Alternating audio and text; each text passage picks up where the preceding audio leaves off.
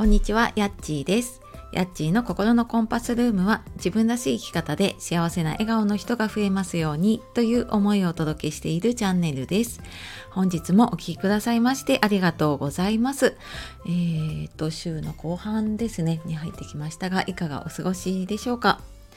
えー今日はですね、えー自分のことを褒めていますかっていう話をしようと思うんですが、えーその前に一つお知らせです。えーと6月にですね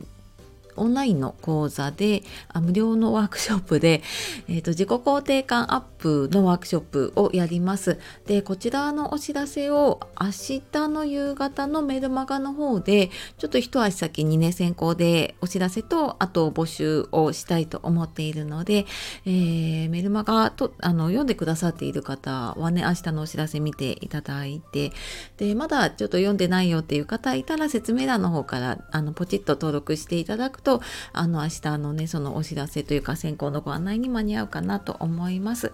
で普段は週1回2回ぐらいねメルマガを配信しているのとあとはあの自分軸で生きたいとかね自分らしく生きるにはどうしたらいいかっていうことを、まあ、知りたい方に向けてあのメール講座も同時に配信をしているので、よかったら説明欄の方からね見てみてください。で、えー今日の自分のことを褒めていますかっていうことなんですけれども、えーこれを聞いているあなたは最近自分のことって褒めていますか？多分ねなんかこうできなかったこととかダメなことってね無意識に目がいっちゃうので、まあ、どんどんどんどんあの意識しなくても見つかるんだけれどもこうできていないところとかあのダメなところああできできているところとかあともうなんかこう当たり前にやれていることってあの全然意識しないとやっぱり見つからないっていうことがねありますね。でただあの普通に生活をしている中でね多分一日にいろんなことやってるんですよね。まあ、今日今朝なんですけれども、まあ、朝起きてねで、まあ、自分のご飯なり家族のご飯を用意して食べてで子供の用意とかねあれば子供の用意をして送り出したり送りに行ったりとかしてして時間までにねあの職場に行って仕事をしてっていう風に結構いろんなことをやってるし仕事の中でもあの当たり前にやっていることなんだけれどもでもあのそれって多分初めはできなかったことだったりするのでそれってやっぱりできるっていうことってすごかったりするし当たり前じゃないんですよね。でもどんどんどんどんそれがこう普通になっていってもうできてないところできてないところっていうのを探す癖がついてしまうとあなんで私できてないんだろうとかあもっと頑張らなきゃなっていうふうにダメ出しばっかりねしてしまうっていうことがありますよね。でなんかそうするとねどうなると思いますか？ダメ出しばっかりしていると。これダメ出しばっかりされているとねやっぱもう一人の自分がこう拗ねてしまうというかいじけてしまうんですよね。これあの子供の頃を思い出すと分かりやすいと思うんですけど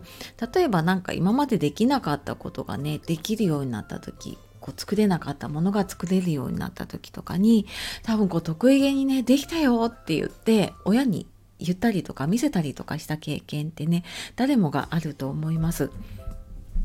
でそんなこうあできたって思った時にねあのダメ出しされたらどうでしょうかねいやここできてないじゃんとかここダメだよねっていうふうに言われたらどうですか？なんかいじけちゃいますよね多分ね。であのそれと同じでねあの大人になって、まあ、そんなにこうできたよっていうことってないと思うんだけれどもでも自分がやったこととかねできたことを誰にも認めてもらえないとやっぱりこう自信もなくすしあのすねるし落ち込むんですよね。であのやっぱりね子供はこうできたって言ったらねすごいねとか言われるけれども、まあ、大人はね褒められることはなくなってしまうけれどもまあであればね代わりに自分で自分を褒めてあげるっていうことをねしてあげればいいんですよね。でなんかこのいいところに目を向けるって私も全然できていなくってでなんか自分の長所とかいいところをねよくなんかこういろいろワークショップ行ったりとかするとねそういうのを書き出しましょうとかやったりするんだけど私はもう全然最初の頃書けなかったりとかしていたんですね。でこれをなんかいきなりじゃあなんかすごくねそういうのが見つかるかっていうと私もなんかなかなか変われなかったんだけどそのなんか毎日のちょっとした習慣を続けることでね変わるようになったなって思っています。